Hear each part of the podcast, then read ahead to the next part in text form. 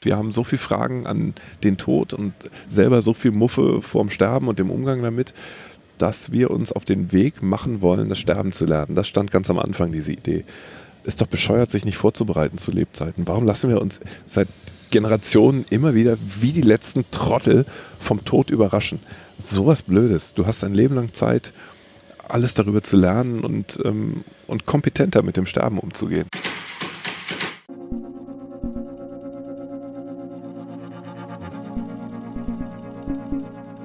Hallo und herzlich willkommen zu Unterwegs mit dem DB Mobil Podcast. Tja, und was soll ich sagen? Heute Steffen Halaschka zu Gast. Ein Mann, den wir natürlich alle schon mal irgendwie im Wohnzimmer hatten. Er ist Mr. Stern TV, aber eben auch ein Mann, der seit neuestem über den Tod redet. Und wie?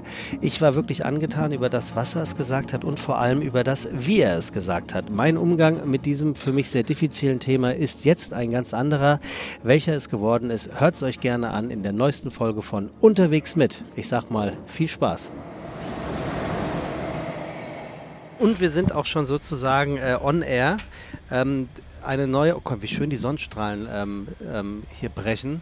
Mein heutiger Gast und ich sitzen in einem IC. Auch, auch, jetzt genügsam. Und so nach mehreren Wochen Herbst und oder? Dauerregen freut man sich über jedes Lichtflimmern hinter den grauen Wolken. Aber mach ruhig, ich bin der festen Überzeugung. Als es ist. Ach so, das hast du nett gesagt. ähm, ich bin der festen Überzeugung, damit ein herzliches Willkommen zu einer neuen Ausgabe von äh, Unterwegs mit, ähm, dass unsere Zuhörenden jetzt schon an der Stimme erkannt haben, wem ich heute wohl gegenüber sitze. Glaubst du, das ist, ist so? Glaubst du auch, dass es so ist? Äh, ich höre ganz ab und zu mal, dass Leute sagen, sie hätten mich an der Stimme erkannt. Ja. Obwohl sie mir gegenüberstehen. Also scheint da was dran zu sein. Ich dachte eben auf dem Weg nach Hannover, wo wir losgefahren sind, dass. Ähm, dass ein Schauspieler hinter mir ähm, ähm, sitzt, auf dessen Namen ich nicht komme, aus dem, aus dem Tatort äh, Münster. Jan-Josef Liefers. Genau. Und ich war mir ganz sicher, dass er das ist und dachte so, ach wie cool. Und dann bin ich kurz aufgestanden, er war es nicht. Gut. Gut für mich, weil sonst hättest du dir vielleicht kurzfristig überlegt, um, umzudisponieren. Ach so, nein. Unterwegs mit Jan-Josef Liefers und den langen blassen Spargeltarzan von RTL, den macht man andermal. Nee, das nee, glaube ich, hätte ich nicht gemacht, weil wir auch in einem IC heute unterwegs sind. Lieber Steffen Halaschka, um das mal einzutüten. Ähm, ich sitze hier heute in einer neuen Ausgabe mit Steffen Halaschka. Ähm, ich glaube, das ist eigentlich Vorstellung genug. Aber wenn du denn die berühmte Frage am, am Check-in vom Hotel einen Beruf eintragen würdest, wär's? Mein Beruf, ich trage meistens äh, Journalist ein. Ja, dachte ich mir. Moderator klingt immer ein bisschen halbseiden und äh, die Moderation ist ja in, nach meinem Verständnis eine journalistische Disziplin. Also ah. das ist, weißt du, als würde ich, ich, ich trage ja dann auch nicht Verteidiger ein, sondern Fußballspieler, wenn ich Fußballprofi bin. Verstehe. Und du findest Moderator halbseiden? Ja, äh, ja, ich, ist meine Furcht dass Moderator so ein bisschen wie hat nichts gelernt und äh, quatscht gerne in der Öffentlichkeit. So. Ab, ab wann fängt es an, Halbsein zu werden? Wenn du ein Autohaus eröffnest als Moderator? Ähm, nee, dann kannst du, wenn alles gut gelaufen ist, ja auf eine gelungene Karriere zurückblicken. Oder du fängst gerade an.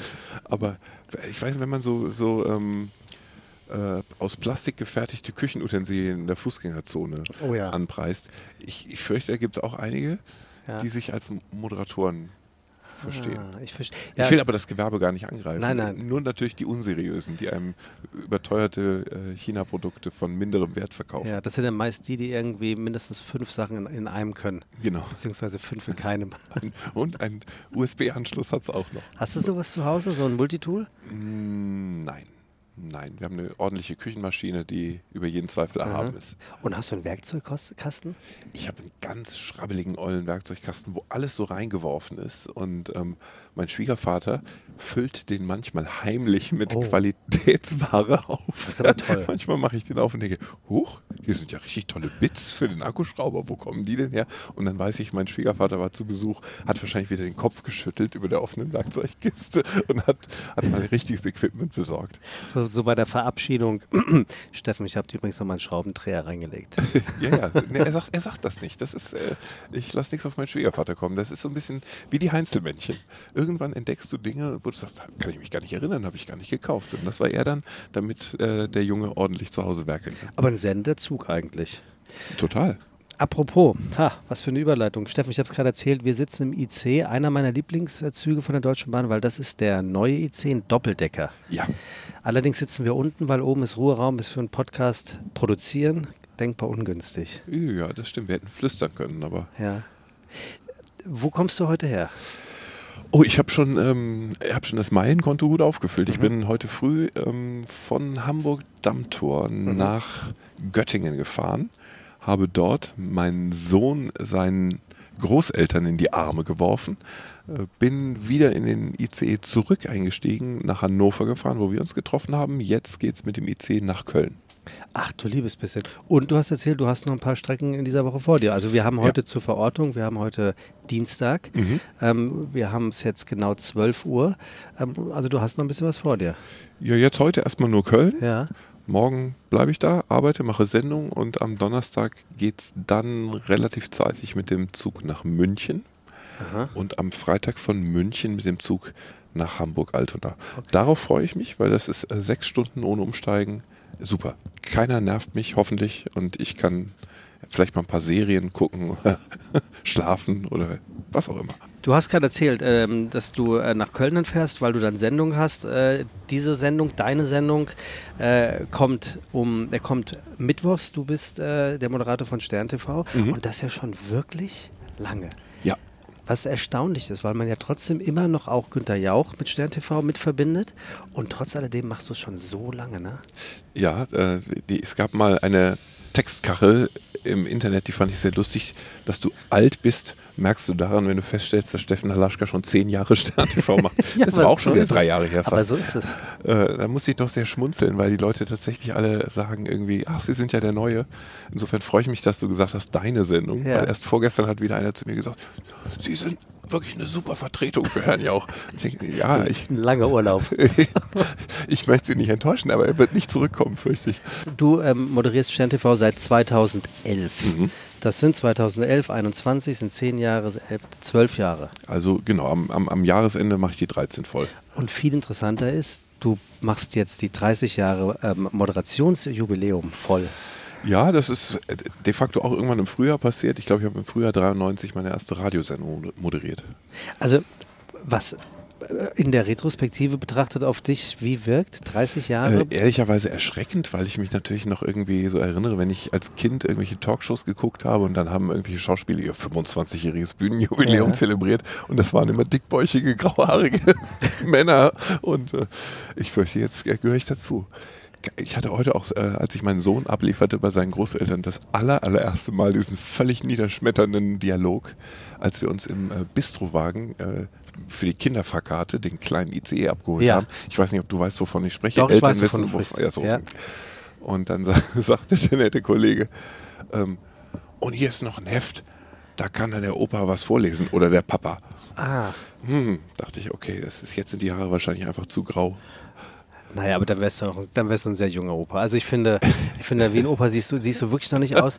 Ähm, das musst du jetzt auch sagen. Ich habe ich hab in dem ähm, Dossier, was ich von der Redaktion immer bekomme, übrigens, äh, da möchte ich tatsächlich an der Stelle mal ein großes Lob an die, ich glaube, es ist eine Werkstudentin aussprechen, die von der Produktionsfirma hervorragende, wie ich finde, Dossiers schreibe, dass du 2016 den heißen Stuhl bei RTL moderiert hast. Einmal.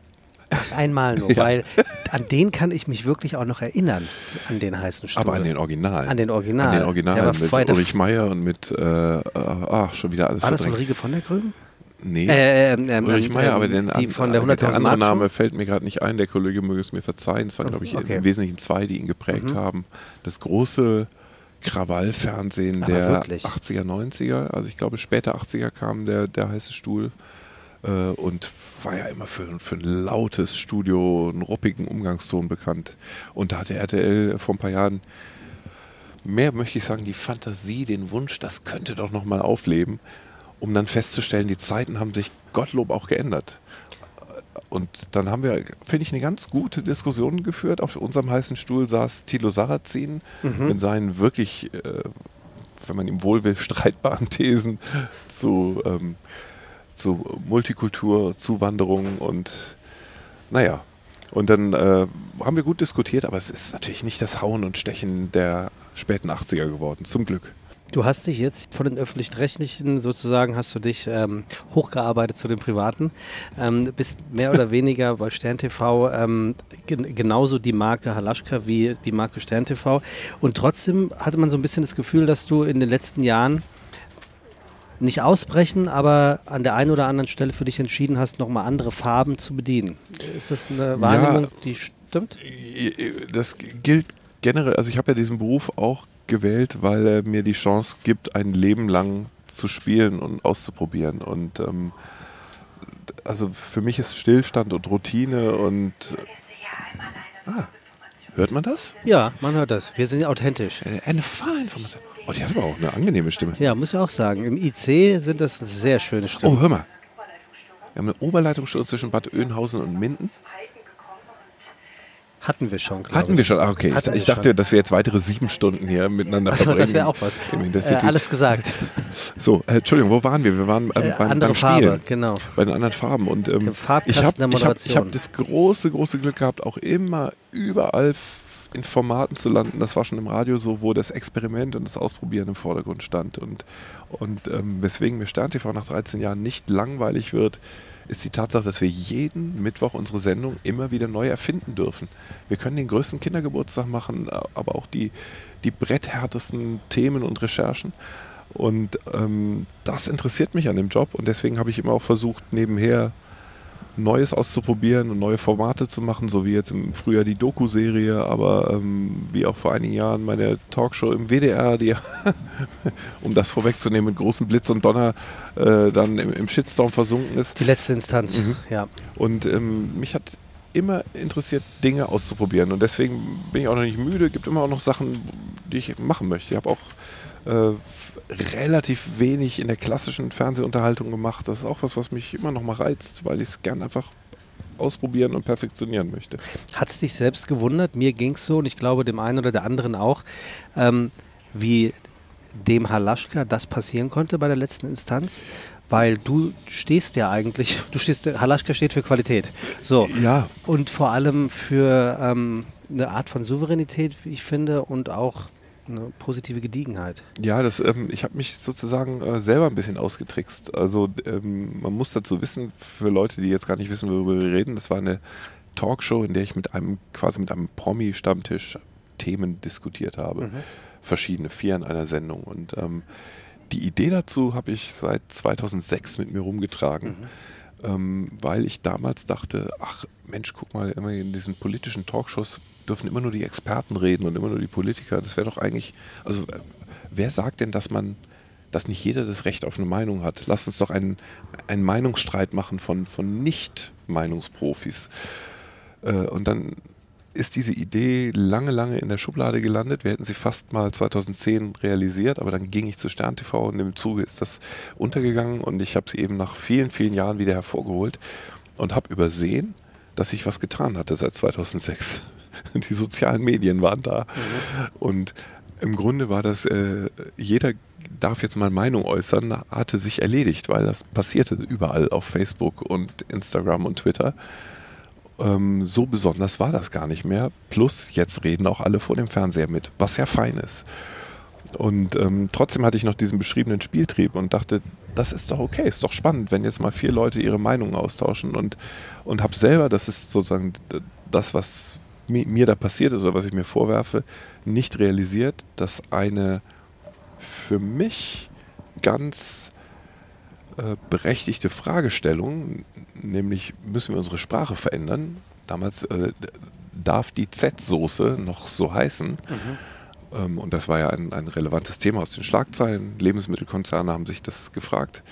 Dieses Thema ist uns so dermaßen um die Ohren geflogen, weil es zu einem äh, ja, äh, flachen, dummen und verletzenden Talk ähm, über Alltagsrassismus wurde, den ich gar nicht so beabsichtigt hatte und nicht habe kommen sehen und die Eigendynamik der Runde gab das ihre und es war dann auch irgendwann nichts mehr zu reparieren und ähm, insofern berechtigte Empörung, technischer und moralischer Stockfehler und ähm, im Nachhinein irre, dass das keiner hat kommen sehen bei einer aufgezeichneten Sendung.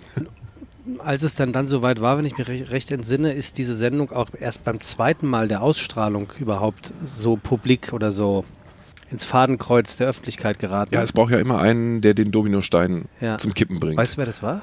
Ja, das weiß ich. Das war ein, eine äh, Twitter-Userin mit großer Reichweite, mhm.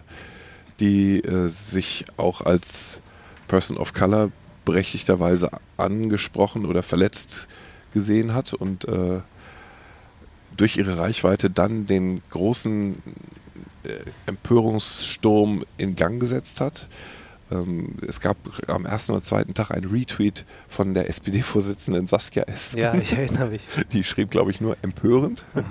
Ich äh, wage die Behauptung bis heute, sie wird die Sendung gar nicht gesehen haben, sondern einfach sich äh, drangehängt haben und äh, das für, für glaubwürdig und substanziell gehalten haben, was auch fein ist. Ähm, aber dann war natürlich, äh, waren die Messen gesungen und dann ging eine Welle und eine Lawine los. Und wenn du zu Hause sitzt, egal, Samstagabend, Sonntagvormittag, spät in der Nacht, und du kannst fast im Minutentakt Nachrichten in, deinem, in deiner Insta-Box einsehen mit Verwünschungen, äh, Drohungen.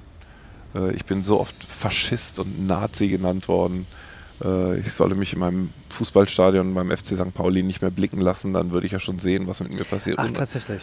Also, äh, you name it, eine Flut, eine völlige Flut und dann kannst du parallel dazu äh, sehen, was an Presseartikeln losgeht. Also wir reden vom Jahr 2021, meine ich, also äh, zweiter Lockdown. Ähm, die Leute, Leute saßen zu Hause, hatten viel Zeit, viel Zeit, sich mit dem Netz zu beschäftigen, viel ohnehin aufgestaute Gefühle und Aggressionen. Und das war massiv. Das hat mich, ähm, also es wäre gelogen zu sagen, ich wäre da so aufrecht durchgegangen. Das hat mir wirklich äh, zugesetzt. Und war gut, dass ich ein paar Freunde um mich hatte, die, die da waren und Präsenz gezeigt haben. Weil du gehst irgendwann, gehst du vor die Haustür und denkst, jeder da auf dem Bürgersteig hat diese Diskussion verfolgt. Mhm. Jeder hält dich für einen Vollidioten und jeder möchte dir am liebsten eine Handvoll Dreck ins Gesicht werfen. Wahnsinn. Also immer, immer, immer, noch, immer noch Wahnsinn, wie sich sowas dann selbst, äh, selbst verselbstständigt, wollte ich gerade sagen, verselbstständigt. Äh, und am Ende des Tages aber höchstwahrscheinlich eine Erfahrung, aus der du ja viel mitgenommen haben wirst. Es hat mich nicht dümmer gemacht, es hat mich schlauer gemacht. Ähm, die Verantwortung meines Tuns, auch meine journalistische Verantwortung als Programmmacher auch äh, noch noch präsenter zu haben, noch mehr zu berücksichtigen. Ähm, und es hat mir viel beigebracht im Nachgang äh, über das Thema Alltagsrassismus. Also es, da hatte ich auch blinde Flecken für, für, den, für die ungeheure Menge an Verletzungen, die so viele Leute unter uns mit sich tragen, die ich als weißer Cis-Mann nicht fühlen kann, weil ich sie nicht erlebe. Ich weiß tatsächlich nicht, wie das ist. Ähm, zum 25. Mal keine Antwort auf, ein, äh, auf eine Stellenbewerbung zu kriegen oder zum 43. Mal bei einer Wohnungsbesichtigung wie Dreck behandelt zu werden. Das ist, äh, ich kann nachvollziehen, warum viele Menschen unter uns leben, die mit viel aufgestauter Wut und viel Verletzung unterwegs sind. Trotzdem finde ich es nicht gut, wenn sich diese Verletzungen in, auch wieder in Hasstiraden und in Aggressionen ummünzt. Aber so ist es. Das ist wahrscheinlich die, die Bilanz unseres äh, Umgangs miteinander. Wir sind einfach zu wenig bewusst füreinander, mit wem wir eigentlich in der Gesellschaft zusammenleben. Jetzt hast du, ähm, so mir nichts, dir nichts, möchte man meinen, äh, einen Fernsehpreis eingeheimst für eine Doku-Reihe. Ähm, Wir haben es eben gerade schon angesprochen. Ähm, Sterben für Anfänger. Mhm. Ähm, ich glaube, an der, an der Stelle kann man eine kleine Triggerwarnung schon mal aussprechen, dass, es, äh, dass wir jetzt äh, über ein Thema reden, über das ich zum Beispiel überhaupt nicht gerne rede. Ähm, du ich, musst nicht. Äh, ja, ich, ich möchte aber, weil ich, ich, ich möchte das versuchen auch so ein bisschen als Eigentherapie anzustoßen. Ich habe mir natürlich auch die, die Doku angesehen. Äh, an der Stelle erstmal ein riesengroßes Kompliment tatsächlich an alle Macher und Macherinnen. Sie ist nicht nur inhaltlich saustark, sondern auch ähm, handwerklich. Also es ist, ist, eine ganz tolle Art, wie diese Doku daherkommt. Filmisch, fast schon cineastisch an der einen oder anderen Stelle. Ähm, sehr ideenreich, sehr unterhaltsam, obwohl wir eigentlich über den Tod in seinen gemeinsten Facetten auf der einen und unterhaltsamsten auf der anderen Seite sprechen. Und ich finde, mit ähm, Steffen Halaschka und ähm, Olivia Jones. Olivia Jones, zwei Hosts, zwei Präsenter dieses Formats. Ähm, also besser hätte man es nicht machen können. Äh, vielen Dank, ich werde das erstmal weitergeben, das Kompliment. Ähm, und es freut mich deswegen, weil du jetzt ganz viel erwähnt hast, was wir so im Schilde geführt hatten. Also, äh, wir, also auch da merkt man das, was ich sagte, ich, ich mag gern Neuland begehen und Dinge ausprobieren, die so noch nicht gemacht wurden. Und schon die Tatsache, dass Olivia Jones und ich ein Doku-Format machen und uns durchaus ernst gemeint mit dem Tod auseinandersetzen, damit aber auch unterhalten wollen. Da stecken ja schon so viele Irritationen und Fragezeichen drin. Und äh, darauf haben wir eben gesetzt. Und wir haben gesagt, das, ist spannend. Wir haben so viele Fragen an den Tod und selber so viel Muffe vorm Sterben und dem Umgang damit, dass wir uns auf den Weg machen wollen, das Sterben zu lernen. Das stand ganz am Anfang, diese Idee. Ist doch bescheuert, sich nicht vorzubereiten zu Lebzeiten. Warum lassen wir uns seit Generationen immer wieder wie die letzten Trottel vom Tod überraschen. Sowas Blödes. Du hast ein Leben lang Zeit, alles darüber zu lernen und, ähm, und kompetenter mit dem Sterben umzugehen. Das war der Gedanke. Und dann haben wir äh, losgelegt und hatten den Anspruch, das soll geil aussehen. Das sollst du gucken können wie eine Top-Notch äh. Das muss auch Popcorn-Kino sein. Und es soll auch unterhalten, weil der Tod hat auch kuriose Seiten und er hat auch, man, man darf ihm auch ins Gesicht lachen, damit er seinen Schrecken verliert und all das im Kopf äh, haben wir losgelegt und ich finde tatsächlich auch, und schön, dass du es bestätigst, dass sich ganz vieles davon eingelöst hat. Das war ein Experiment. Wir wussten nicht, ob das so gelingt, wie wir das vorhatten. Eine unterhaltsame äh, Serie mit, mit Suchtcharakter, die du wegbingen kannst, über den ja. Tod zu machen. Und vor allem hätte ich nicht gedacht, dass das Tabuthema Tod noch so viele Tabus in sich trägt. Total. Also es ist ja je, sozusagen jede einzelne Sequenz, die Olivia Jones und du abwechselnd besuchen, um sie dann gemeinsam im letzten Reisebüro zu besprechen ähm, oder euch die neuen Aufgaben, wenn ich es jetzt mal abzuholen. Jedes einzelne, ähm, jede einzelne dieser dieser e- Events ist ja ein Tabuthema für sich. Eine Obduktion, das Reinigen eines Leichnams, mhm. ähm, Kindstod, ähm, ähm, eine Frau, also ein Mensch, der schon zum, zum Sterben sozusagen, also sie wird definitiv sterben. Mhm. Palliativ, wie weit? Ja, Palliativpatienten. Palliativ, genau, danke. Mit dem ähm, Sterben, Sterbehilfe war ein Thema. Wirklich irre und ich habe mich gefragt, was mich am meisten beeindruckt hat. Was mich sehr beeindruckt hat, ist, finde ich, dass Professor Büttner, mhm. so aussieht wie das, was er beruflich macht. Oder? Und das ist ja, gar nicht despektierlich gemeint, nein. weil der sieht nicht schlimm oder so. Aber wenn man den so sieht, denkt man sich so, das, was du machst, das passt sehr gut zu dir. ja, Professor Büttner ist der Chef der Rostocker Gerichtsmedizin und Fachmann für Gehirne. Ja. Ähm, also vor allem die, die Entnommenen, die man sich dann nochmal anschaut auf möglicherweise äh, Todesspuren und ähnliches. Und äh, das Geheimnis jeder guten Serie ist ein gutes Casting. Mhm, und ähm, meine Frau, die Executive Producerin der Serie war, hat sehr, sehr viel Zeit auf die Auswahl der Protagonisten und das Casting verwendet. Und ich weiß noch, wie begeistert sie war, als sie die Gerichtsmedizin in Rostock gefunden hatte und sagte, guck dir die an. Das ist, äh, ist ein Selbstgänger. Die sehen ja. ja. schon so spannend aus. Auch Frau Dr. Port ja, Hat, äh, hat ein sehr stylisches Äußeres. Könnte so. bei CSI Miami mhm. mitgespielt haben. Und, und äh, Professor Büttner äh, tatsächlich mit äh, sehr, sehr sonnenempfindlicher blasser Haut und einem Fable für die Farbe Schwarz. Mhm, also er hat dafür gesorgt, dass es äh, bei ihm im Institut auch schwarze Kittel und schwarze Latexhandschuhe gibt. Und Schürzen habe ich gesehen. ja, ja, genau. Ja?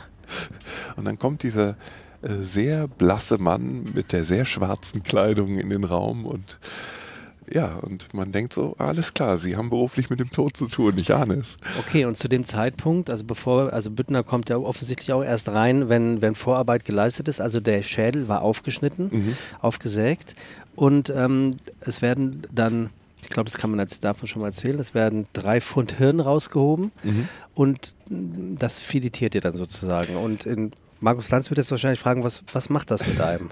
Ja, ich, ich will kurz dazu sagen, weil es klingt jetzt natürlich wahnsinnig äh, spektakulär und nach Igidigit äh, TV, wir haben gesagt, wir wollen auch diese Seite des Todes kennenlernen und ich hatte immer die naive Vorstellung, wenn ein Mensch verstirbt, muss doch noch irgendwas, irgendeine Aura, irgendein Stück Seele um ihn sein. Also ich habe mir gedacht, wie ist das für Menschen, die jeden Tag so einen Verstorbenen auf dem Tisch liegen haben und den aufschneiden? Äh, passiert, wissen die was, was ich nicht weiß über die Seele und über den Tod? Das war der Gedanke. Ähm, und äh, tatsächlich haben wir dann nach dem Dreh und im Schnitt auch sehr sensibel auswählen müssen, was wir an Bildmaterial unseren Zuschauerinnen und Zuschauern zumuten. Ich glaube immer noch genug. Mhm, Finde ich aber auch. Ja, äh, es war schon mächtig und was macht es mit einem? Ähm, ich wusste es vorher nicht und die Regel und Absprache für die gesamte Serie war, alles kann, nichts muss. Wir gehen so naiv und unbelastet in alle Situationen, dass es echt bleiben kann. Also wenn ich bei Stern TV Gerichtsmediziner zu Gast habe, dann lese ich vorher alles darüber, was der macht und bereite mich vor und versuche mich so kompetent zu machen, dass ich ihm kompetente Fragen stellen kann. In dieser Serie war all das verboten. Ich habe mich nicht vorbereitet. Ich wusste nicht, was da passiert. Und ähm, meine Frau hat es mir auch nicht erzählt im Vorfeld. Die hatte schon eine Vorbesichtigung. Die wusste, dass nach fünf Minuten der Schädel aufgesägt wird. Ich wusste das nicht. Ich dachte, bei einer, bei einer Obduktion macht man genau den Teil des Körpers auf, der krank ist. Das hätte ich übrigens auch. Ja, nein. Eine, eine gerichtsmedizinische Obduktion funktioniert nach festen Regeln. Es werden alle Körperhöhlen eröffnet. Bauchraum, äh, Gehirn, also Kopf. Und ähm, es wird alles entnommen alles dokumentiert, fotografiert, gewogen, äh, zerschnitten, es werden Proben genommen. Ähm, äh, sehr schön fand ich auch, dass Frau Dr. Port im entscheidenden Moment gesagt hat, gehen Sie mal die Milz wiegen oder das Herz mhm. ähm, und hat die 30 Sekunden Abwesenheit genutzt, den Hoden zu entnehmen. Das wollte sie mir dann doch nicht antun. Den hat man aber, glaube ich, noch kurz gesehen, oder? Nein, hat man. Irgendwas baumelte da noch. Also sie hatte irgendwas Großes mit zwei. Dann, dann, hast du was gesehen, was ich nicht gesehen habe. Aber ähm, ich, ich um darauf zurückzukommen, ich, ich war darauf vorbereitet, dass ich, dass mir schlecht wird, dass ich den Raum verlassen muss. All das wäre okay gewesen. Wir haben gesagt, wir, es ist echt, wir drehen es so, wie es passiert. Das Gegenteil war der Fall. Ich hatte nach drei, vier Minuten im Raum einen totalen Forscherdrang. Ich war völlig auf dem Film dieser Ärzte. Das sind alles Mediziner, die im Raum anwesend sind, in dem Fall Medizinerinnen. Und mich hat das irre fasziniert, was die da machen, wie so ein Körper aussieht, wie so ein Organ aussieht. Also auch wirklich, hallo. Das, wir haben eine freundliche Zugbegleitung du magst heute. Richtig, ja. ne? ja, ja. Finde ich gut. Minden, Westfalen. Es geht jetzt nach Herford. Übrigens ist das hier mal, ganz kurz bitte behalt den Gedanken, das ist übrigens mal, finde ich, eine amtliche Bahnstrecke. Das ist so eine, also wir fahren jetzt Herford, Bielefeld, Hamm, Dortmund, Hagen, Wuppertal. Ich finde, das ist eine, eine, Strecke wie gemacht für die deutsche, für die deutsche Bahn irgendwie. Total. Oder? Westfalen ist das, ne? Ja. Alles? Ostwestfalen, Westfalen. Ja, Wobei ich persönlich jetzt gerade auch froh bin, dass wir hier nicht aussteigen, sondern das ja. im Vorbeifahren genießen dürfen. So. Ja. so. Aber das ist schon, also wenn die dann zum Beispiel den kompletten Speiseröhren- und Atemwegskanal entnehmen, oben hängt die Zunge und unten, äh, glaube ich, der Magen, das ist schon auf eine Art bizarr aber auch wahnsinnig faszinierend. Und, und ich habe sehr schnell begriffen, was das für ein toller Beruf ist. Vorher dachte ich, Freaks. Mhm. Also wenn du in die Rechtsmedizin gehst, muss doch Freak sein. Mhm. Aber das sind ähm, Mediziner mit dem Forscherdrang, die sagen, wir schaffen hier die Grundlagen für unsere Kollegen, die am lebenden Patienten arbeiten. Dadurch, dass wir uns die Folgen einer Krebserkrankung angucken, sie dokumentieren, können wir die Therapien vielleicht auch verbessern. Äh, wir können auch Menschen eine Erleichterung verschaffen, die sich fragen, woran ist denn unser Vater oder unser Bruder gestorben? Weil sie Todesursachen im Nachhinein klären können durch die Obduktion. Also eigentlich ein wahnsinnig sinnvoller, toller Zweig der Medizin. Und Frau Dr. Port hat was gesagt, was für mich total erhellend war. Sie sagte, sie findet es viel einfacher, mit diesen verstorbenen Patienten umzugehen. Da kann sie sehr nüchtern und ohne große Emotionen ihr, ihr Handwerk vollbringen ähm, als wenn sie mit schwerkranken Menschen mhm. zu tun hätte, was natürlich auch seelisch die viel größere Belastung ist. Also andersrum als ich es dachte, ich dachte, jeden Tag einen Toten aufschneiden, da kannst du nicht mehr schlafen, aber das ist eine relativ ähm, abgeklärte Veranstaltung. Ja, ja, wahrscheinlich. Also warum sollte nicht auch bei, in diesem Beruf die Routine oder Abgestumpftheit im positiven Sinne eintreten, wie in vielen anderen Berufen Absolut. auch? Vor allem, weil das habe ich gelernt dabei, Tod ist tot. Ja. Also das, was ich da gesucht ja. habe, irgendwie noch so ein Hauch von, von Leben im Raum, irgendwie ein, ein Blinzeln einer verstorbenen Seele, nichts davon ist da. Aber du hast an irgendeinem Punkt auch davon gesprochen, dass es tatsächlich so ist, dass, dass du durch diese Serie oder durch diese Doku nun auch verstanden hast, Es ist nur noch eine leere Hülle dann irgendwann. Also Ja. da ist nichts mehr drinne. Ähm, ich hoffe, das ist jetzt keine naive Frage. Sieht man das, dass dieser Körper anders ist? Also nicht der geöffnete. Du Mhm. hast ja auch vor einem Leichnam ähm, gestanden, den du auch selber gereinigt hast. Mhm. Hat man diesem Leichnam angesehen, ja, da ist tatsächlich was anders als bei einem schlafenden Menschen? Ja, wenn, wenn der Leichnam in einem guten Zustand Ja, ist, sieht das das, natürlich, sieht das- das natürlich oft aus wie Schlafen, auch wenn vielleicht schon ein Bestatter die Versorgung erledigt hat und den Körper entsprechend hergerichtet hat. Aber ähm, vor allem durch den Kontakt merkst du das dann natürlich sehr schnell. Also wir haben ja einen älteren Herrn versorgt und in dem Moment, wo wir Hand angelegt haben und der kam aus dem Kühlhaus und du merkst, boah, ist richtig, richtig kalt. Also wie, wie richtig ähm, im Grunde, ich, ja, jeder, jeder Vergleich ist jetzt despektierlich, aber es ist, es ist wirklich wie die Hand in die Kühltheke legen. So. Es ist kalt und tot und das merkst du sehr schnell. Und ähm, auch die Augen von Verstorbenen sehen dann nach ein, zwei Tagen nicht mehr gut aus Sowas meine ich ja. weil die natürlich austrocknen. Also mit dem Eintritt des Todes ähm, hört der Stoffwechsel auf und hört die Durchblutung auf und du musst den Körper künstlich feucht, befeuchten, damit überhaupt äh, der Verfall noch nicht einsetzt und ähm, die Verwesung noch nicht einsetzt. Aber Augen trocknen aus, fallen ein. Ich habe gelernt, dass es kleine Plastikkappen gibt, die unter die Lider gelegt werden, damit die Wölbung des Augapfels vorgetäuscht wird. Ach, Sonst würde das Auge einfallen. Ähm, übrigens auch ein handwerklicher Schritt, den wir nicht gezeigt haben in der Serie, weil es wirklich zu den Dingen gehört. Holla, aber natürlich, um den, auch um den Hinterbliebenen bei der letzten Beschauung das Gefühl zu geben, er oder sie sieht immer noch einigermaßen gut, also gut in Erinnerung zu behalten. Ja, also äh, Louis Bauer, bei dem wir zu Gast waren, der auch in den sozialen Medien sehr präsent ist, jetzt gerade unlängst 18 geworden. Wir, also wir haben ihn im Alter von 17 besucht, der aber in diesem Bestatterberuf seines Vaters seit er 15, glaube ich, ist, wirklich mitarbeitet und ihn als Kind schon kennengelernt hat. Der sagte, sein Ehrgeiz ist, den Verstorbenen noch einmal so schön vorzubereiten und zu versorgen, dass die Familie Abschied nehmen könnte. Mhm. Und bei der Vorbesichtigung zu unserem Dreh war meine Frau dort vor Ort und da lag gerade eine alte Dame, die versorgt wurde. Und die sah hinterher zauberhaft aus, erzählte meine Frau. Ganz toll, gewaschen, angezogen, äh, geschminkt. Und dann fragte meine Frau, ach so, und die ist jetzt äh, für die Abschiednahme bei der Familie vorbereitet. Und Louis sagte, nee, die geht jetzt ins Krematorium. Also er hat sie so würdevoll schön hergerichtet, obwohl die beiden im Raum die letzten waren, die sie zu Ach, Angesicht gesehen aha. haben, bevor sie dann ins Feuer gingen. Berührend. Und das ist, ähm, das ist das Tolle an diesem Bestatterberuf. Das Selbstverständnis eines guten Bestatters ist, da wirklich jemandem die letzte Ehre zu erweisen, indem er gut versorgt und schön hergerichtet wird. Weißt du heute mehr, warum, oder hast du heute eine, eine bessere Vermutung, wa- warum so viele Leute ein Problem mit dem Tod haben, mit dem Thema Tod sich zu beschäftigen? Ja, logisch, weil, weil er, aber es nichts Schönes dran gibt. Also Tod ist einfach ein Dreckskerl.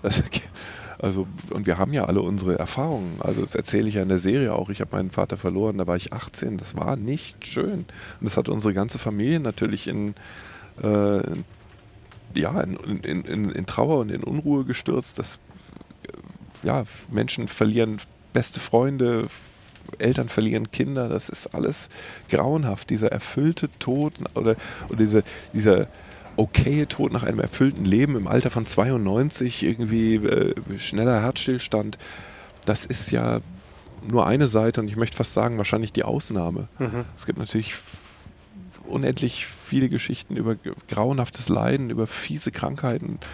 So, und das verdrängen wir, logisch. Menschen rauchen 20 Zigaretten am Tag und reden sich ein, sie werden die einzigen sein, die nicht an Lungenkrebs sterben. Ähm, so bescheißen wir uns halt selber ein Leben lang und ein Teil davon ist wahrscheinlich auch in Ordnung, aber ich bin froh, dass ich das Tabu für mich ein bisschen aus dem Weg geräumt habe. Ob ich am Ende meiner Tage dann wirklich gelassener damit umgehe, sehen wir noch. Hast du an irgendeiner Stelle in deinem Leben schon mal oder tust es immer noch ähm, einen leichtfertigen Umgang mit deinem Leben? Nee, ich bin ähm, ein wahnsinnig unspektakulärer, langweiliger Typ. Ich finde nichts Ja, erstrebenswert daran. Shitstürme. Ja, das, ja, aber das möchte ich auch gerne bei dem einen Mal Ja. belassen. äh, ansonsten Bungee Jumping noch nie Lust drauf gehabt. Motorradfahren überhaupt nicht meins. Ähm, ich habe in meinem Leben einen Snowboard-Urlaub gemacht, den war ich an Tag drei mit dem dicken Knie beim Arzt. Ist damit auch abgehakt für mich als großes Abenteuer. Trotzdem habe ich mir einmal schön den Schädel auf der Eisplatte mhm. gestoßen. Also, nee, Risiko ist nicht so meins. Ähm, und ob es mich dann von einem schnellen Ableben schützt, weiß ich allerdings auch nicht, weil manche Leute werden einfach hinterrücks vom Bus überfahren oder so kann alles kommen. Wir haben eine unschöne Gemeinsamkeit. Ähm, du hast deinen besten Freund äh, verloren, der ist verstorben, meiner auch. Ähm, mit Hinblick heute, mit, nach, nach der Einsicht deiner, eurer Doku, habe ich mich, glaube ich, ganz falsch verhalten. Ach so, weiß ich, also du wusstest, er wird sterben. Ja, und Ja, das wusste ich bei meinem Freund nicht. Der ist einfach, da habe ich einfach den Anruf bekommen, der ist heute ah. Morgen im Hotel nicht mehr aufgewacht. Ah, okay. Das war ein äh, schneller Abschied, ein zwangsweiser Abschied. Ähm, und du hast dich falsch verhalten, weil du nicht auf ihn zugegangen bist? Ja, ich konnte es nicht. Nee. Also ich habe ihn gerade noch so im Krankenhaus besucht, weil ich wusste, das war jetzt die letzte Möglichkeit, ihn zu sehen. Wir haben Kontakt natürlich gehabt über WhatsApp und so, aber ich habe es ich hab's nicht, nicht über, über, übers Herz gebracht. Ähm, und ich weiß bis heute nicht so wirklich, ob ich Angst hatte, dass ich dass es mir dadurch noch schlechter geht oder dass es ihm vielleicht dadurch schlechter geht. Ich, ich, ich habe es nicht ertragen. Äh, nachvollziehbar. Das finde ich erstmal ja auch gar nicht beschämt oder muss man gar, keine, gar kein Urteil drüber sprechen. Ähm, und ich weiß gar nicht, wie ich mich verhalten hätte in so einem Fall. Also die Situation kenne ich so nicht aus meinem Freundeskreis. Aber jetzt nach der Serie bilde ich mir ein zu wissen, dass es allerrichtigste ist, auf Sterbende zuzugehen und ihnen Gesellschaft und auch ein Gespräch anzubieten, wenn sie das wollen. Und wir haben das, das ist ja auch das schöne Geschenk. Ich habe das zwangsweise sozusagen machen dürfen, weil wir ja Sterbende kennengelernt haben. Ich habe die krebskranke Vanessa kennengelernt, die wusste, sie wird nicht mehr allzu lange Lebenszeit haben und trotzdem bin ich da auch hingefahren, hatte Muffe und dachte, tausend Möglichkeiten, Dinge falsch zu sagen, sich falsch zu verhalten, äh, einen blöden Spruch zu versuchen und äh, damit irgendwie voll auf dem Bauch zu landen. Aber äh, Vanessa war sicherlich auch nochmal ein sehr besonderer Mensch, die, die hat mir schon gleich an der Haustür entgegengelacht und war ja selber so bereit zu sprechen und äh, am Ende habe ich von ihr so viel mehr bekommen als sie von mir eigentlich. Und darum geht es übrigens auch nicht. Das sagen auch Sterbebegleiter, die professionell mit Menschen in ihren letzten Tagen und Wochen zu tun haben. Es geht nicht darum, mit einem Koffer voller guter Ratschläge anzukommen und auch so ein paar Lebensweisheiten auf den Krankenhaustisch zu packen, sondern es geht vor allem darum, da zu sein mhm. und zuzuhören. Du musst dich nicht in der Pflicht fühlen, da liefern zu müssen, sondern da sein, fragen, wie geht's dir, was geht dir durch den Kopf und dann einfach mal die Klappe halten und zuhören. Das ist schon so viel. Ich hatte mir überlegt, dass ich mit dieser Folge heute ähm, versuchen wollen würde, unseren Zuhörenden, die vielleicht ein Problem mit diesem Thema haben, mhm. zu helfen. Wie, wie, könnte man, wie könntest du jetzt mit deiner Erfahrung sagen, ähm, ein guter Anfang wäre schon einmal das folgende. Ich, ich kann es mir jetzt ganz bequem machen. Es klingt, es klingt wie billige Promo. ähm, ich mache es mir jetzt auch mal bequem und zwar aus dem Grund, weil, weil ich wirklich, und das ist, der, das ist die heilsame, gegenteilige Erfahrung nach dem Shitstorm. Ich erlebe seit diesem Frühjahr einen Candy Storm. Ich, ja, hab gedacht, ich habe gedacht, mit dieser Serie über das Sterben werden wir so viel ähm, Kritik und Verwünschungen und auch äh, Anfeindungen ernten, weil Leute damit nicht klarkommen, sagen, was, was soll das mit einer Drag Queen beim Bestatter aufzutauchen? Äh, so, also seid ihr noch ganz dicht? Wie pietätlos kann Fernsehen denn sein? All diese, ich war voll darauf eingestellt. Ich habe ähm, hab gesagt, Leute, es wird unter Umständen wird's eine Boulevardschlagzeile geben, Stern-TV-Moderator filmt Suizid einer Frau. Und es wäre nicht mal falsch gewesen. Mhm. Wir haben beim assistierten Suizid äh, waren wir dabei, dem haben wir beigewohnt. Äh, aber keine dieser Skandale, keine dieser Empörungen hat, hat uns erreicht, nur ganz am Rande, wirklich in Nischen. Stattdessen haben wir hunderte oder tausende Zuschriften und Kommentare bekommen von Menschen und 80 Prozent fingen an mit dem Wort Danke, weil, weil uns ganz viele Leute berichtet haben, dass ihnen diese Serie dabei geholfen hat sich dem Tod und dem Sterben zu stellen oder auch Vergangenes zu verarbeiten. Also Leute haben ihren Frieden gemacht mit Erfahrungen äh, in ihrer Familie und ihrem Freundeskreis Und äh, da habe ich gedacht, wow, also das war jetzt was, das hatte ich so gar nicht auf dem Zettel. Ähm, insofern wäre das jetzt mal ein erster Schritt. Haben wir schon gesagt, dass das bei RTL Plus zu streamen ist? Das Nein. haben wir noch nicht gesagt. Dann sagen wir doch jetzt mal, dass das bei RTL Plus zu streamen ist. Das stimmt. So, das war der Werbeblock. Zurück zum Podcast. Ja, aber es ist ein Werbeblock, äh, den ich tatsächlich äh, sehr gerne unterstütze, weil ich hatte wirklich meinen Vorbehalt, eben ähm, nicht, weil ich keine Lust hatte auf dich oder keine Lust auf Olivia Jones, sondern ich hatte keine Lust auf dieses Thema. Und mhm. selbst in meinen Notizen wirst du das Wort Tod oder ähm, Sterben nicht finden. Das äh, kürze ich ab. Oder also ich habe hier auch Sterben für Anfänger mit SFA abgekürzt. So weil, machen wir das aber auch im Team. Weil es mir schwerfällt, diese Worte auch zu schreiben.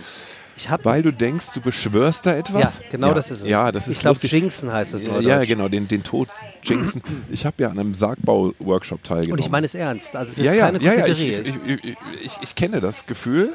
Also ich war auch nicht frei davon übrigens. Ich habe gedacht, so, wenn du jetzt eine sechsteilige Serie machst, in der du das Sterben lernst, dann wird der Sensenmann am Ende ja sagen, dann hast du dich ja gut vorbereitet, ja. junger Freund. Genau, kommen Sie mal mit. kommen Sie, folgen Sie mir unauffällig. Äh, hier steht der Kahn über den Hades. So, ähm, ich bin nicht frei von diesem Gedanken. Und ich habe ihn dann nochmal kennengelernt bei diesem Sargbau-Workshop. Ich habe ja meinen Sarg selber schon gebaut, mhm. bei einem Sargbau-Workshop äh, des Hospizvereins in Arnsburg. Was ich nicht sage, ja.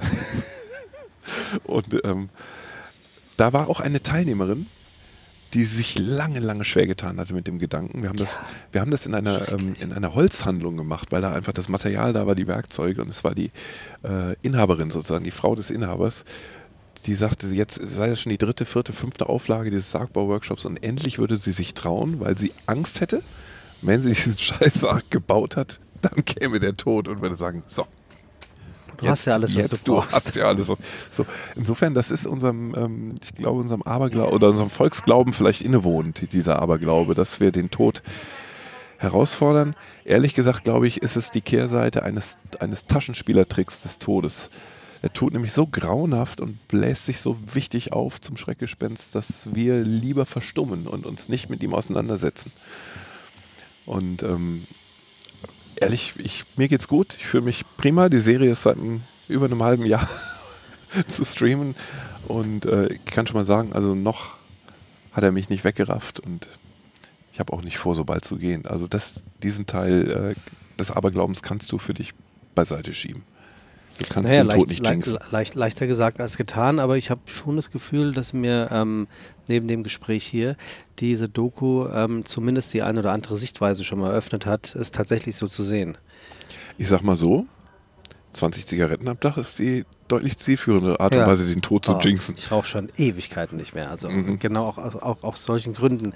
Ähm, Wann fehlt denn dir dein bester Freund? Also der wird dir ja schon noch fehlen, oder? Ja, er hat mir zum Beispiel in dieser Serie gefehlt, weil wir früher Fernsehen zusammen gemacht haben und er wäre bestimmt irgendwie auf die eine oder andere Art und Weise beteiligt gewesen und im Boot gewesen. Ähm, und deswegen finde ich es so schön, dass wir dann doch nochmal zusammengearbeitet haben, weil ich ihn ja mhm. versucht habe zu kontaktieren über ein Medium. Und ähm, das war eine schöne postume Arbeitsverbindung und er fehlt mir einfach in, in allen Gesprächen, ich sag mal, in diesen Wochen des Shitstorms, hätte ich ihn gerne an meiner Seite gehabt und gerne als Ratgeber gehabt. Oder auch nur als Schulter zum Anlehnen und Schweigen. Hast du dich da mittlerweile schon mit den, mit den drei Fragen Patientenverfügung, Testament und Beisetzung weiter beschäftigt? Das war ja auch eine. Ich habe mich damit beschäftigt weiter. Ich habe versucht, ähm, tatsächlich auch, äh, um meine Mutter dabei zu unterstützen, die das als Wunsch an mich herangetragen hat, eine Patientenverfügung zu formulieren, denn die ist ja tatsächlich äh, nicht vorgegeben in ihren. Es gibt verschiedene Textentwürfe ja. von verschiedenen Organisationen und ähm, das ist eine relativ knifflige Angelegenheit. Ja. Ähm, und ganz ehrlich, ich dachte, ich mache das umgehend nach Fertigstellung unserer Serie und habe es bis heute nicht gemacht. Mhm. Aber wir sind gerade guter Dinge, dass wir vielleicht unsere Serie nochmal fortsetzen. Ah ja. Und das ist definitiv ein Kapitel, dem ich mich nochmal widmen möchte, weil ich nicht verstehe, dass die Vorsorge nicht viel besser vorbereitet und begleitet ist. Es ist wirklich irre. Es gibt ein paar Dienstleister, die das anbieten. Vorformulierte äh, Vorsorgevollmachten, Patientenverfügungen, äh, wo du dann digitalen Nachlass regeln kannst und all diese Dinge. Ich habe aber auch mit einem äh, Palliativmediziner gesprochen, der sagte, er wiederum hat seine eigene Patientenverfügung formuliert, weil er sagt, mit der Erfahrung eines Notfallmediziners, der er war, gibt es Formulierungen in den klassischen Patientenverfügungen, die eigentlich die Situation einer Notfallversorgung schon wieder ungut dastehen lassen, weil man was vielleicht doch Le Lebenssituationen gibt, wo man Gerätemedizin ganz gut fände. Und ähm, boah, es ist es ist ein Stück Arbeit und ich würde mir wünschen, dass wir alle ähm, in Schulen, Universitäten, auf Arbeitsstellen, in Volkshochschulen viel mehr Angebote bekämen, ähm, unseren Tod mal professionell vorzubereiten, auch in dieser Hinsicht. Also ich Knoten ist im Taschentuch, ich mache das demnächst, weil ich meiner Familie nicht zumuten will, eines Tages ohne diese Schriftstücke dazustehen. Was ist wichtiger, Leben oder Tod? Also sich damit auseinanderzusetzen? Ähm, es ist wahnsinnig hilfreich, sich mit dem Tod auseinanderzusetzen, um das Leben anders zu leben und besser zu leben. Das sind ja zwei Seiten einer Medaille. Also äh, es gibt ja so einen schönen Spruch, das Leben ist eine tödliche Krankheit übertragen äh, durch Geschlechtsverkehr. so okay. so wow. oder ähnlich. Ich weiß nicht, ob ich das richtig zitiert habe, aber äh, was ich damit sagen will, in dem Moment, wo Leben entsteht, ist ja auch schon klar, wie, ja. wie die Geschichte aussehen ich, wird. Ich, ich habe mal gehört, ähm, ähm, der Tod ist die erste Verabredung im Leben. Ja. Und das ist, kann ich nur für mich definitiv so sagen, in dem Moment, wo du den Tod mal richtig umarmst, im Sinne von ihn wahrnimmst und siehst, und das haben wir über Monate wirklich ganz intensiv mit dieser Serie getan, äh, schaust du anders auf dein Leben. Also ganz konkrete äh, ganz konkreter Effekt in meinem Leben ist, ich habe in den letzten Wochen und Monaten mit meiner Frau, mit der ich das ja zusammen erleben durfte, radikal ausgemistet. Mhm. Wir haben ein, äh, wir haben, wir haben fünf Meter CD-Regal ah, ja. äh, beseitigt weg. aus unserem Leben weg zusammengeschrumpft auf eine Kiste. Gab es eine CD, die ihr in den letzten zwei Jahren gehört habt? Nein, natürlich nein. nicht, nein, nein. Aber es stand halt immer da und da hängen natürlich ganz viele Erinnerungen dran. Jahrelange Arbeit beim Radio, die Musik und so, also ganz so. Aber weg damit. Ein riesengroßes Bücherregal, weg damit. Alles zusammenschrumpfen, klein schrumpfen, dass wir Ballast abwerfen mehr Luft und Flexibilität in unser Leben lassen und vor allem unseren Kindern, die eines Tages sowieso noch fluchen werden und uns verwünschen werden für den ganzen Scheiß, den sie sowieso noch beiseite schaffen müssen, denen schon mal Arbeit abnehmen. Weil äh, jeder, der das hinter sich hat, schon mal den Haushalt seiner Eltern aufgelöst oder umgezogen hat, weiß, was für ein Irrsinn das ist. Also wir sind ja, wir sind ja geradezu krank damit, uns mit also unser Leben zu manifestieren in Aber warum ist das in so? Materie. Also ist das, ist das ein Aberglaube, dass man nichts weggeben, wegschmeißen kann? Oder woran liegt das? Das kennen Na, wir ich alle. Stelle, ich stelle fest, dass man versucht, ja ganz viel zum Beispiel an Erinnerungsstücke zu knüpfen. Also man, man denkt so, man könnte das Leben festhalten, wenn man es in Erinnerungsstücken mit sich rumträgt. Souvenirs von Reisen, Erinnerungsstücke an verflossene Liebschaften, an Verwandte. Äh, ach, guck mal hier, das war mein erster Kugelschreiber im ersten Job. Keine Ahnung, was. man schleppt so einen Scheiß mit sich rum. Und ich komme immer mehr dahin, und ich bin immer noch wahnsinnig schlecht darin, aber ich komme immer mehr dahin zu sagen, das sind alles nur Dinge, du kannst es am Ende nicht mitnehmen. Und ähm, wichtig ist tatsächlich der Moment. Wichtig ist das ja. Hier und Jetzt und das Gefühl und das Zusammensein mit Menschen. Da geht nichts drüber. Also es ist ja tatsächlich ähm, interessant. Man hat ja immer so diesen, diesen Karton, in dem man Dinge hat. Mhm. Und ich weiß nicht, wie es dir geht, aber ich unterstelle dir jetzt einfach mal, dass es dir ähnlich geht. Im Kopf hat man diesen einen Moment, der in irgendwelchen zehn Jahren kommt, wo man den, warum auch immer, öffnet und sagt, ach ja, stimmt, ich erinnere mich. Ja der ist bei mir noch nie gegangen. Also wirklich bei all den Kartons. Aber was du eben sagtest, den Moment leben, ähm, um nochmal ganz kurz auf die Dame in der Gerichtsmedizin zurückzukommen, die hat es auch erzählt. Sie hat ein mhm. Jahr, glaube ich, ein Sabbatical gemacht. Sie hat ein Sabbatical und eine tolle Reise gemacht. Ja. Ich glaube sogar eine Weltreise mit ihrer Familie, weil sie gesagt hat, das hat ihr Job ihr beigebracht wenn du jeden Tag Verstorben auf dem Tisch hast, dann brauchst, brauchst du jetzt keine große Abstraktionsleistung, ja. um dir vorzustellen, das wirst eines Tages auch du selber mal sein. Ja. Interessant fand ich übrigens, dass in diesem Hörsaal, ähm, ähm, der, der, ist ja immer so treppenförmig, mhm. terrassenförmig mhm. aufgebaut, an jedem Platz Ferngläser waren. Ja, das ist ein historischer Hörsaal in, in, der Uni Rostock. Und ähm, damit die Studenten ja der Medizin oder auch der Gerichtsmedizin ähm, auch sehen, was da vor sich geht, konnten sie da mit Ferngläsern in, die offene, in den offenen Bauchraum reinzoomen. Fand, fand ich nicht schlecht. Steffen, wenn du dir jetzt eine Sendung nochmal malen dürftest, welche, welche wäre das? Also den, die, die, die Journalistik, äh, die, die hast du mehr als abgedeckt. Äh, jetzt bist du dem Tod begegnet und eventuell äh, begegnest du ihm noch, noch weiter. Gibt es noch irgendwas, von dem du sagst, ähm, boah, das, das brauche ich noch? Das will ich noch. Willst du, willst du lieber überraschen oder willst du lieber klassisch? Das war ja, das war ja klar, dass der Herr Laschka das noch macht. Das passt. Also, ähm, ach, äh, ich habe jetzt keine Rechnung offen in dem Sinne so. Also ich kann, ähm, das ist ja auch eine, eine Lehre aus Sterben für Anfänger. Versuch dein Leben so hinzukriegen, dass es, wenn es morgen zu Ende wäre, dass es fein ist, dass mhm. sozusagen nichts. Gar nicht so einfach. Ja, nicht so einfach, aber andersrum gewendet, wenn du noch eine Rechnung offen hast, wenn da noch ein Plan ist, der ge gemacht werden will, dann mach ihn. Mhm. Na, also die Menschen, die immer sagen, ja, irgendwann, wenn ich mal Zeit habe, dann fahre ich mal nach Australien oder dann baue ich mal die Modelleisenbahn im Keller auf. Das ist natürlich Quatsch. Mach, mach's jetzt, mach's nächstes Wochenende, mach's so bald wie es geht. Und das gilt beruflich auch. Ich habe ähm, die Dinge, die mich gereizt haben, machen dürfen.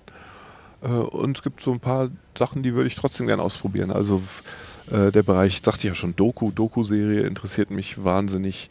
Ähm, ich würde gerne mal wieder äh, Unterhaltungsshow machen, also das von, von Alles auf Freundschaft gesprochen. So eine äh, schöne Wettbewerbsspielshow mit Tim Melzer und Sascha zusammen. Das äh, hat irren Spaß gemacht, würde ich gerne mal wieder aufleben lassen. Aber auch ein schönes, intelligentes Quiz. Das kann ich mir auch sehr gut vorstellen. Wobei, ähm, ich hoffe, ich habe es richtig Menschenbilder, Emotionen ist der Jahresrückblick von RTL ja. auf RTL. Sehr gut. Den moderierst du dieses Jahr. 7. Dezember. Den normalerweise Günther Jauch? Ich über 20 Jahre, glaube ich, den Günther Jauch. Ist das so ein Ding zwischen euch? Welches gesellschaftliche Ereignis des Jahres 2023 darf nicht fehlen, außer der Besuch im Deutsche Bahn Podcast? der jetzt schon zu einem der Highlights gehört, aber wir haben ja auch nur begrenzte Sendezeit, Sebastian. Es gibt ja auch so viel anderes Wichtiges. Also Guter Jahrgang 2023? Ehrlich gesagt, ähm, im Vergleich mit den Vorjahren ein guter Corona, Jahrgang. Glücks, also für mich persönlich das erste Jahr, in dem ich Corona nahezu vergessen oder wenigstens verdrängt habe. Und ich war sehr vorsichtig, auch im Umgang mit, mit meiner Familie, meinen Verwandten und so. Und dann gedacht, ach, lieber, lieber einmal lieber vorsichtiger sein, als schon wieder das Drecksvirus einschleppen. Und ähm, es war auch, ja, auch ein Jahr, glaube ich, in dem wir alle wieder ein bisschen rausgegangen sind, wieder ein bisschen mit dem Feiern und mit dem Leben begonnen haben. Äh, global, politisch wird es irgendwie nicht lustiger. Nee. Aber ähm, wie gesagt, besser als die zwei, drei Jahre davor war es allemal in meinem subjektiven Erleben. Steffen, bevor ich äh, zum Schluss komme, ich äh, stelle all meinen ähm, Besuchenden hier in diesem Podcast äh, nochmal eine Frage, die sie sich selber aussuchen dürfen aus dem äh, Fragebogen von Marcel Proust. Äh, noch eine andere Sache. Ähm, ich habe mir vor ein paar Tagen, habe ich mir ähm, das hier gekauft. Das ist ein, ein, ein, ein, ein, großes, ein großes Mäppchen, wo ich meine Ladegeräte oder Dinge, wenn ich unterwegs bin, reinstecke. Und ich so, wir müssen das jetzt erklären. Also Sebastian hält mir eine schwarze, lederne, etwa DIN A4, etwas größer, große, ich hätte gesagt Herrenhandtasche entgegen. Darauf wollte ich hinaus, mhm. Steffen. Ich, ich habe irgendwie im Kopf, dass du auch dich mal gefragt hast, wird es irgendwann mal eine Möglichkeit geben für, für ihn, äh, ja. die, die Form einer, einer Absolut. Wir kennen, also jetzt, wie weit wir kennen du? das Problem alle. Wir ja. laufen mit diesen ausgebeulten Hosentaschen rum. Seit Jahren viel zu große dich. Smartphones, viel zu schwere Schlüsselbunde. Meine Frau schimpft immer mit mir dreimal die Woche höre ich mir diesen Satz an, damit machst du dir die Hose kaputt. Ja, und es sieht ja auch so, kacke aus. Es sieht, das auch, ja es, sieht, es sieht, auch völlig bescheuert aus.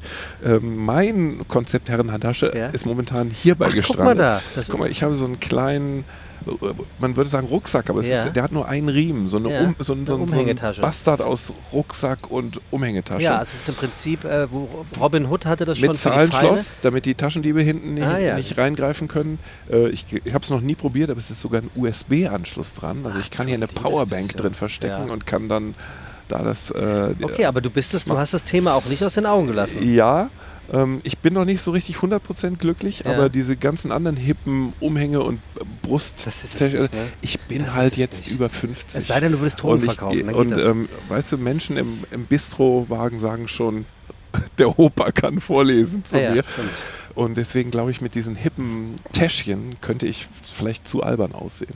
Aber sozusagen für die klassische Herrenhandtasche, die man äh, mit so einer Gelenkschlaufe, mit so einer Handgelenkschlaufe mit sich trägt, fühle ich mich wiederum ungefähr noch 80 Jahre zu jung.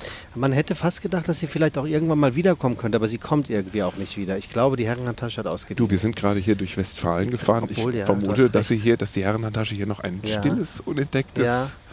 eine unentdeckte Existenz. Wahrscheinlich in jeder, in jeder guten Kneipe ist sie fester Bestandteil. Äh, Steffen, ich gehe jetzt mit diesem Stift von oben nach unten und du sagst an irgendeinem Punkt Stopp und das ist äh, die finale Frage für dich Ah, in gut. diesem wunderbaren Podcast. Dann sage ich doch mal, stopp. Es ist Ihre gegenwärtige Geistesverfassung, Herr Halaschka. Meine ganz gegenwärtige Ja. Geistesverfassung Schwachsinnig ist, zählt nicht. ist äh, angeregt und inspiriert, Mhm. auch dank dieses schönen Gesprächs. Du musst dazu wissen, meine wöchentlichen Fahrten nach Köln sind immer ähm, so eine Mischung zwischen wahnsinnig müde und Wachkoma und das war jetzt mal deutlich anders. Mhm. Schön, sehr schön. Äh, bringt mich dann doch nochmal auf die Feststellung, ähm, Neid ist ja keine gute Eigenschaft, aber es gibt einen klitzekleinen Neidfaktor, den ich habe in Bezug auf dich. Du hast eine schwarze Bahncard. Ja. Da, Das ist ja schon geil. das ist wirklich geil. Äh, da musst du einfach mit deinem Arbeitgeber gut verhandeln. Ja, Compliance, Und, ähm, ich habe es versucht. Das ist, äh, der Trick war, also es ist nicht ungewöhnlich, dass im Fernsehen die Reisekosten Teil des Arbeitsvertrages sind für Moderatoren. Und die haben dann immer Flugtickets gebucht anfangs. Und dann habe ich gesagt, jetzt rechnet doch mal hier diese Ticketpreise zusammen und guckt mal, ob ihr aufs Jahr gesehen mit einer Bahncard 100 nicht viel günstiger fahrt. Mhm. Ich übrigens auch. Und äh, das hat, haben die Controller und die Rechnungsprüfer sofort eingesehen. Und äh, deswegen darf ich beruflich mit der Bahncard 100 fahren. Das Und ist wirklich privat. toll. Auch Logischerweise, das logischerweise ja auch. Das Würde auch Finanzamt weiß Bescheid, können wir an der Stelle auch Ja. mal sagen. Und ich habe mich immer gefragt in unserem Beruf, wenn du mal einen anderen Job hast, du hast eine Off-Moderation, musst ein Autohaus eröffnen und fährst da mit der Bahn. Wie berechnest du denn da die Fahrtkosten oder berechnest du die denn gar nicht und bist dann generös und sagst, ich sag, ich habe eh. Freunde, ihr habt mit mir einen mega guten Deal gemacht. ja. Keine Reisekosten. Ja. Ich komme mit meiner eigenen Bahncard. Dafür wird die Gage ein bisschen teurer. Sehr gut. Ja. Ein wunderbares Schlusswort. Steffen, ich danke dir ganz herzlich, äh, dass du mit mir eingestiegen bist in den ICE nach Dortmund. IC. IC. Hast du gerade IC gesagt? Das wäre, Nein, IC. das wäre Nein, zu ich, viel. Ich habe tatsächlich ICE Ehre. gesagt, du hast vollkommen Aber recht. der ist wirklich schön. Ja, finde ich auch. Aber wart's ab, die neuesten ICEs fahren schon, die ICE Neon. Neo heißen sie, Neo. Ja, ich bin gespannt. Sind die schon im Regelbetrieb? Ja, es sind Können schon- die mal zwischen Hamburg und Köln eingesetzt werden? Kannst du da die- mal bei der Bahn ein gutes Wort äh, einlegen? Sie fahren auf alle Fälle Richtung Köln, das weiß ich. Ich möchte aber jetzt keine Zahlen nennen, weil sonst ist es am Ende falsch. Es werden aber wirklich wöchentlich immer neue Züge eingesetzt. Und die sehen toll aus von innen. Wirklich. Jede Woche neu. Wirklich, ja. Wo kommen die auf einmal her? Sehen wirklich toll aus. Bombardier oder Siemens, ich weiß es nicht. Ey, das ist ja crazy. Ja. Sag die bloß, jetzt fangen die irgendwann auch noch an und bauen neue Strecken. Das wäre ja. Ja, 2070 soll alles fertig sein. Sag mal, dann, am Ende käme die Bahn noch pünktlich. Was würden wir machen? Das wollen kann, wir Da nicht. kann ich gar nicht mit umgehen. Nein. Also zu, zu viel Neues wollen wir nicht. Steffen, ganz herzlichen Dank für das Gespräch äh, und vor allem auch für den, für den Einblick ins vermeintlich dunkle Thema. Ich danke dir für die Reisebegleitung. Sehr gerne. Und ähm, ja, an alle Zuhörenden sei noch einmal gesagt, äh, liked sehr gerne unseren Podcast ähm, bei ähm, Apple Music oder bei Spotify oder sonstigen Anbietern für ähm, hörbare Podcasts. Und, und was macht man? Schönes langes Leben. Ja, auf jeden Fall. Also verpasst das Leben nicht. Mhm. Das finde ich einen guten Wunsch. Das ist ein schönes Schlusswort. Vielen Dank, Steffen. Danke dir. Danke.